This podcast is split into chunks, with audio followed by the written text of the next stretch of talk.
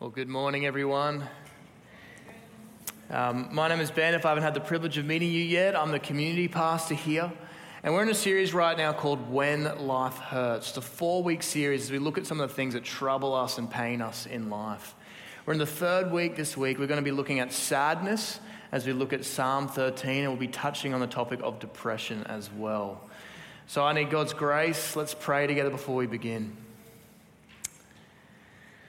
Father, we just uh, come before you, and, and, and I want to ask, Lord, that the words of my mouth and the meditations of my heart might be pleasing in your eyes. Lead me, guide me, use me to bless your people this morning.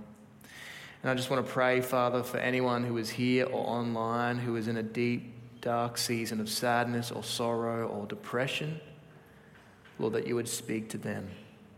In Jesus' name, amen. So, a few years ago, I read a book called Even in Our Darkness. It's written by a man called Jack Deere. And as you can tell by the title, it's a book about dark things. It's really a book about his life, a memoir of the sufferings that he's faced. He grew up in America's South, and from the age 6 to the age 12, his parents were at war with each other. He didn't know why, but his father ended the war when he was 12 by committing suicide. And uh, it was a terrible blow to his family because his mum was only educated at a grade, grade 10 level. Uh, they lived in a time and a place of America where there was no way that she'd be able to provide for him and his three other siblings. And so the next few years, different men came in and out of the house, and he said he saw unspeakable things during those times. He, he lived an incredibly difficult life. Towards the end of high school, he met Jesus. But anyone who's a Christian knows that just because you find Jesus doesn't mean that life becomes smooth sailing all of a sudden. In fact, sometimes following Jesus means we'll suffer more because our master suffered in this life.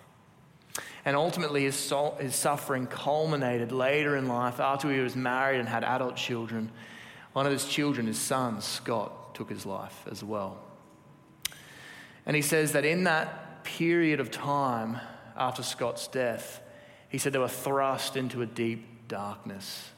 I was listening to a podcast this week where he was talking about his life, and he said he used to hold his wife at night for months, just hearing her say, I miss Scotty, I miss Scotty.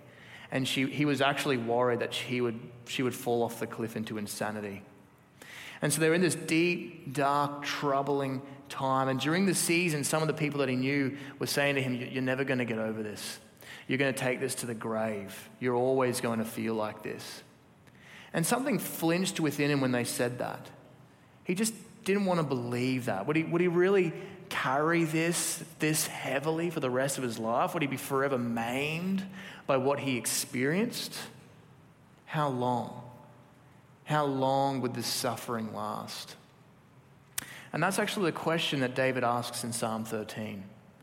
In the first two verses, he asks it four times of God in his suffering. He says, How long, how long, how long, how long will I feel this way? Will you not answer me?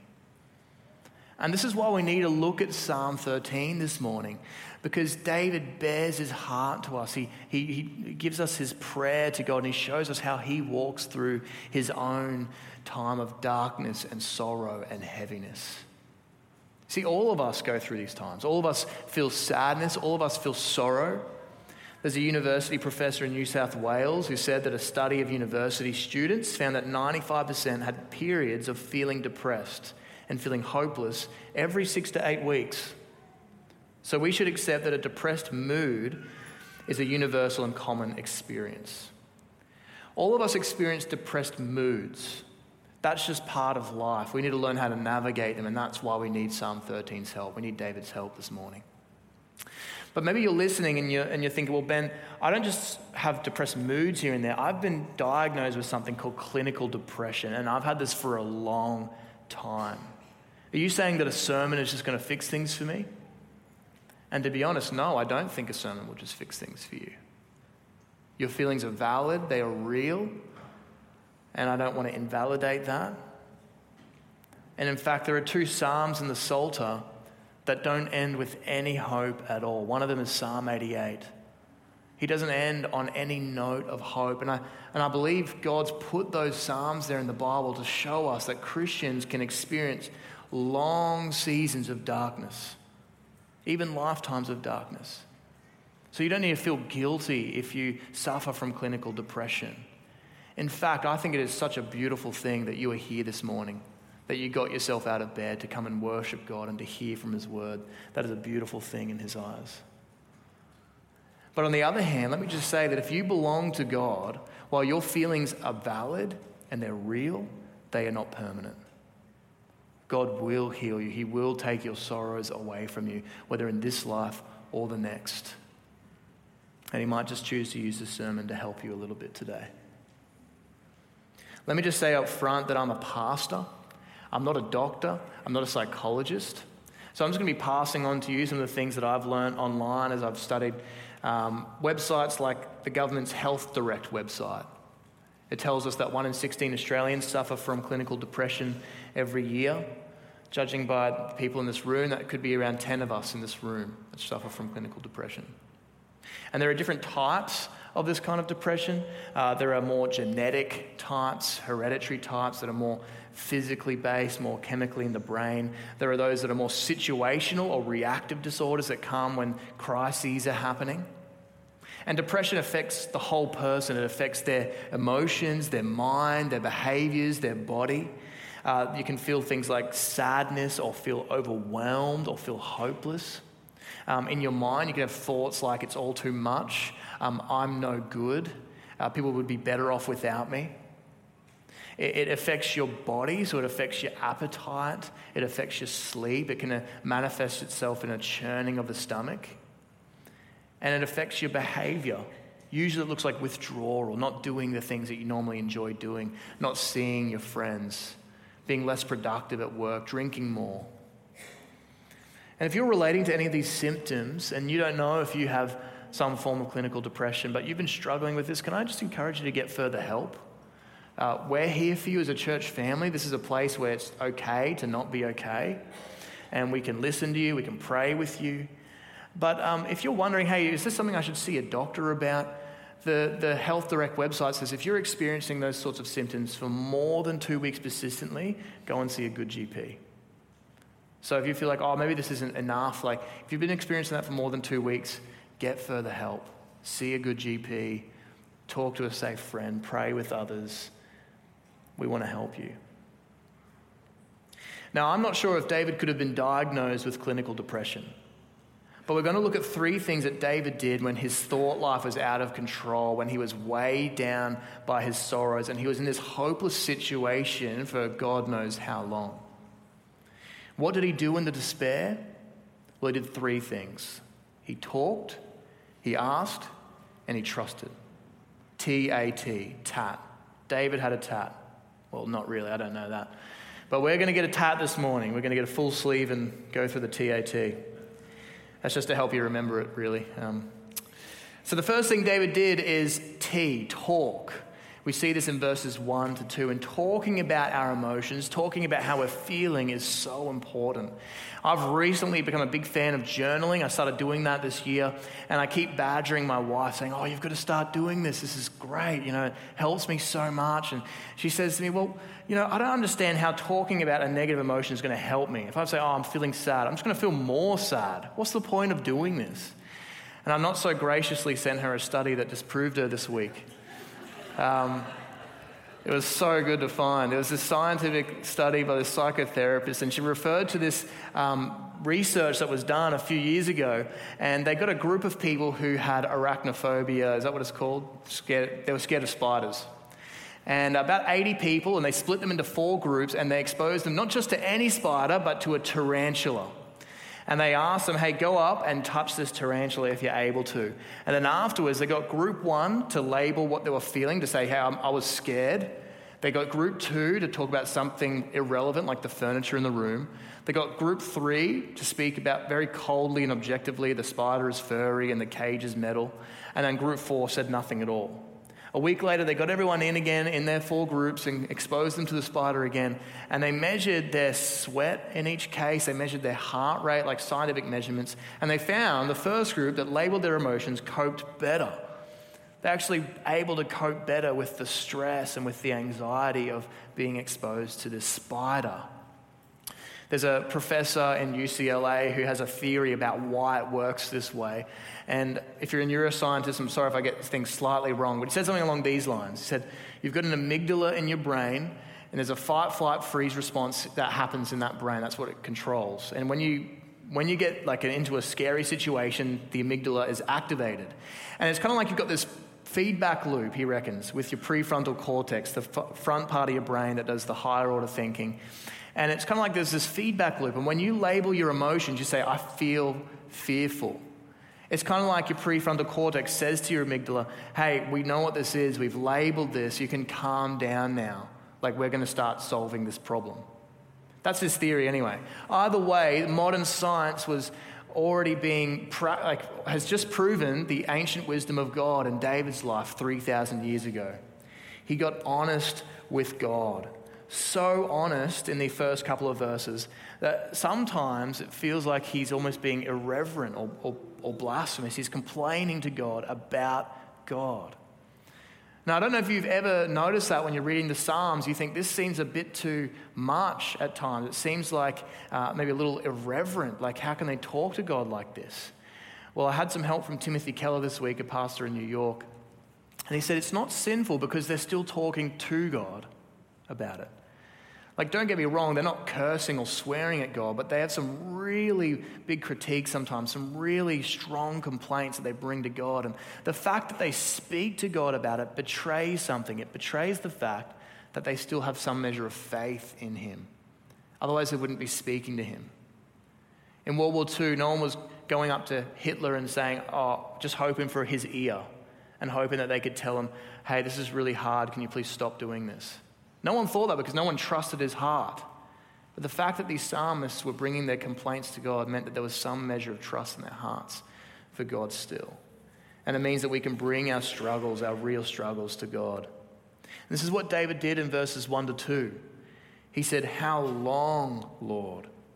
Will you forget me forever?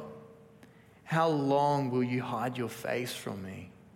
How long must I wrestle with my thoughts and day after day have sorrow in my heart. How long will my enemy triumph over me? See, David was really struggling. He was weighed down with sorrow. And he must have been praying about the situation for a long time. That's why I keep saying, How long? And these verses show us that he was really dealing with three problems at the same time. His suffering was complex. He was dealing with a problem outside of him, inside of him, and above him. His crisis was complex. There was an outside problem, an external problem that triggered it all. He talks about it at the end of verse 2. He says, How long will my enemy triumph over me? In verse 3, he talks about his worry about sleeping in death. And then in verse 4, he talks about his enemy gloating over his downfall. Now, we don't know what specifically David was going through, but we know from what he's saying that there's an enemy that hates him, that wants to see him fall, perhaps wants to take his life. And that was creating heaviness on David. It created a problem on the outside that precipitated a problem on the inside. He started to struggle with his thoughts. He says in verse 2 How long must I wrestle with my thoughts and day after day have sorrow in my heart? Have you ever experienced that before? Where these negative thoughts are just going around and around in your mind and you can't seem to break out of them? Well, David had been experiencing this for a long time. And I just want to offer you some advice here from Martyn Lloyd-Jones. He's one of the great preachers of last century. He was a medical doctor by training, and he preached some famous sermons of what he called spiritual depression. And I just found his advice so helpful. This is what he said. Have you realized that most of your unhappiness in life is due to the fact that you are listening to yourself instead of talking to yourself? Take those thoughts that come to you the moment you wake up in the morning.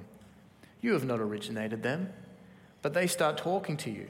They bring back the problem of yesterday and so on. Somebody is talking. Who is talking to you? Yourself is talking to you. Now, this man's treatment in Psalm 42 was a different psalm he was talking about, was this Instead of allowing the self to talk to him, he starts talking to himself. Why art thou cast down, O my soul? He asks. His soul had been repressing him, crushing him. So he stands up and says, Self, listen for a moment. I will speak to you. The main art in the matter of spiritual living is to know how to handle yourself. You have to take yourself in hand. You have to address yourself, preach to yourself, question yourself.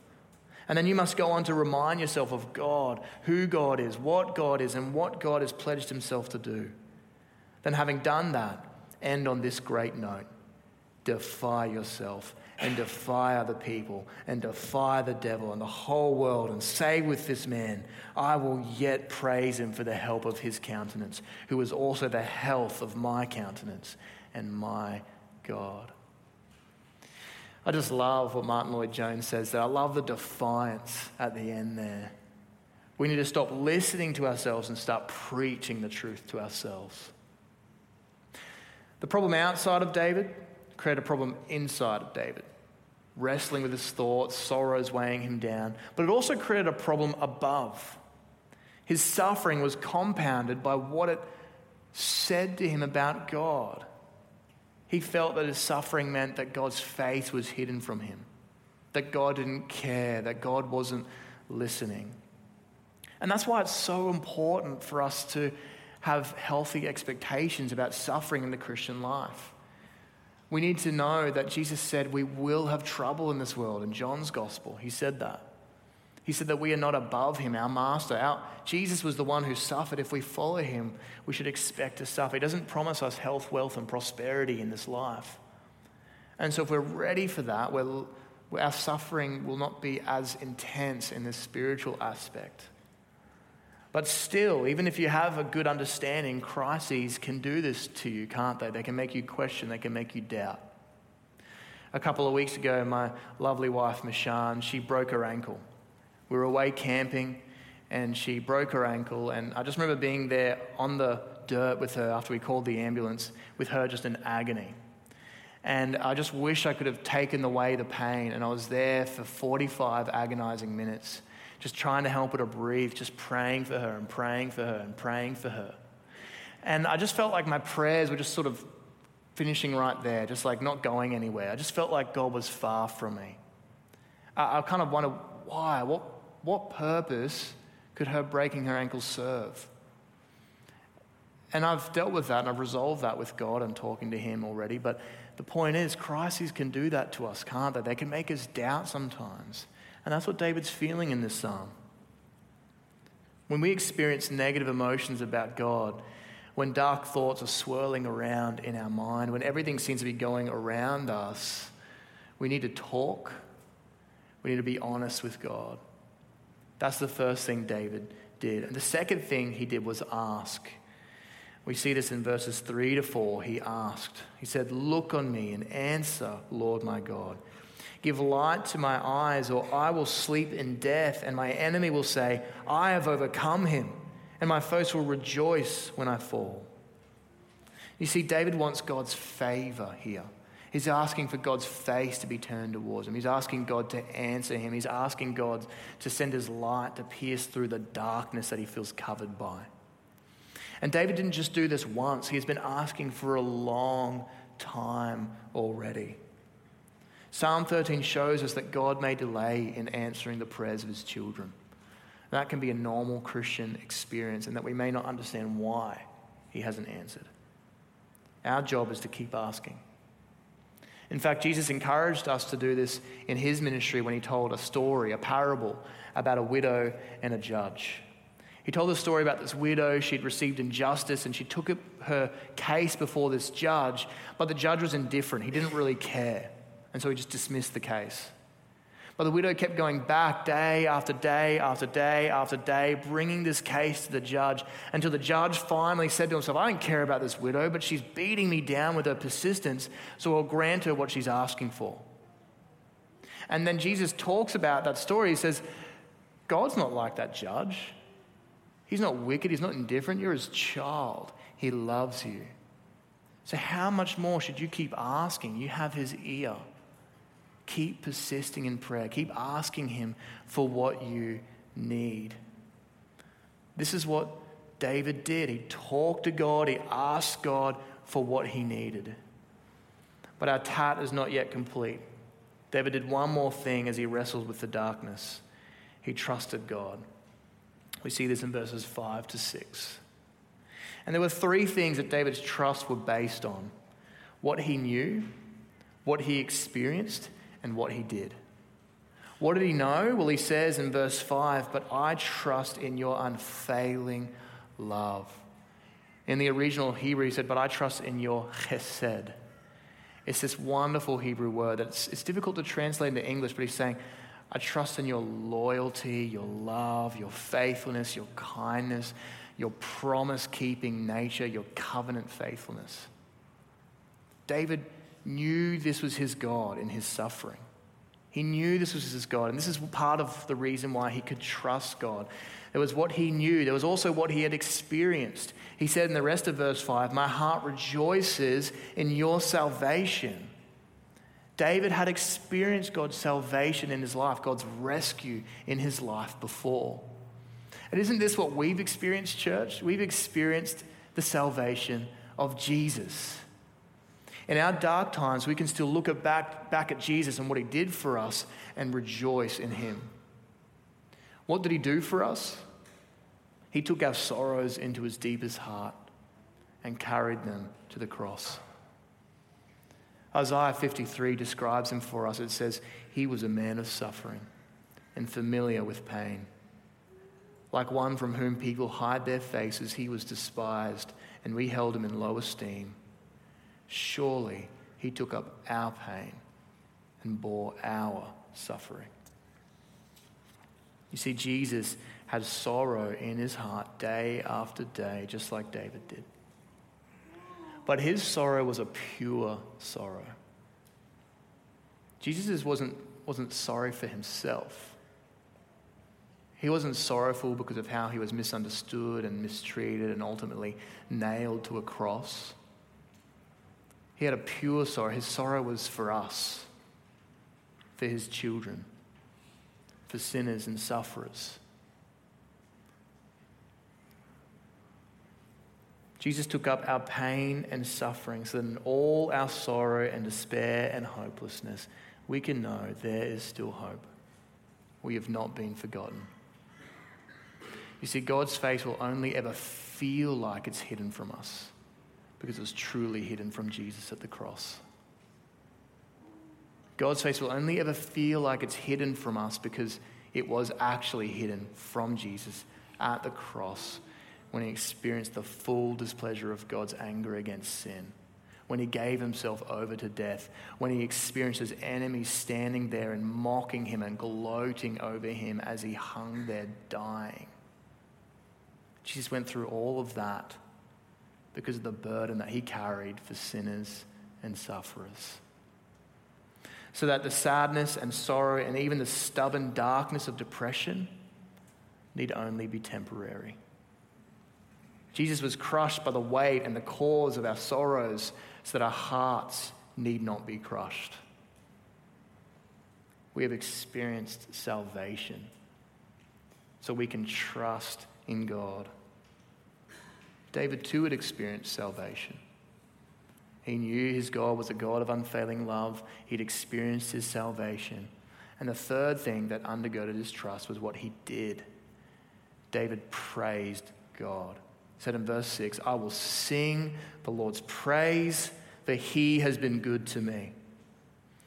I love what Derek Kidner says about the psalm. He's a famous commentator on the Psalms. He says, The eye is emphatic.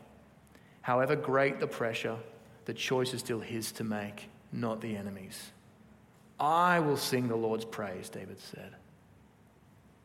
When we encounter sorrow and sadness, when our hearts are weighed down and our thoughts accuse us, we can do what David did. TAT. We can talk honestly to God. We can ask Him for what we need, and we can trust Him in the meantime. And you know, this is what Jack Deere did in his life. As I read his book and as I listened to the podcast of him sharing this week, I could see that this, this TAT was present in his life. He talked about the friendship that he had with God and how he talks to God about his issues. He, I'm sure he asked God for what he needed. And he trusted him for years in that time of great darkness after his son's death. He said it was seven long years of just feeling under that shadow. Seven years before he finally felt God break through and bring healing to him. And you know, if God can do that for Jack, God can do that for you. Talk to God, you can ask God, you can trust God, and God can bring healing to you. He can bring wholeness to you. He can, he can bring that sense of okayness back to your heart. But at the same time, I don't pretend to know the mind of God. God can do that for you, but I don't know if He will.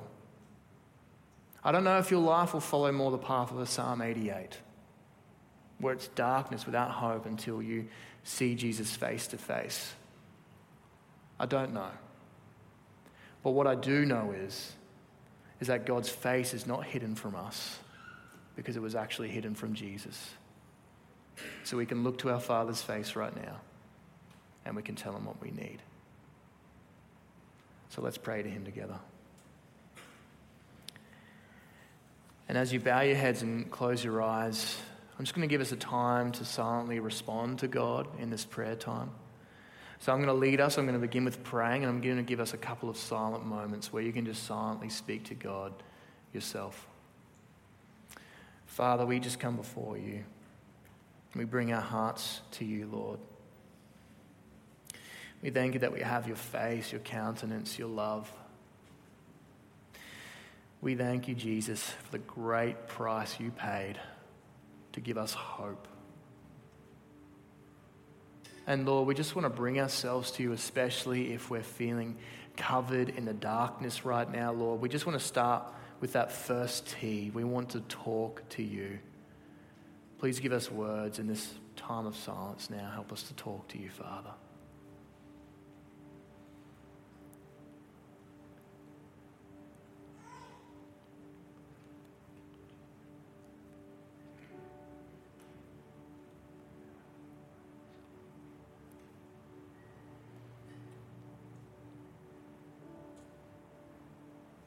And Lord, we also want to ask you. We want to ask you for what we need. And in this time of silence, we do that, Father.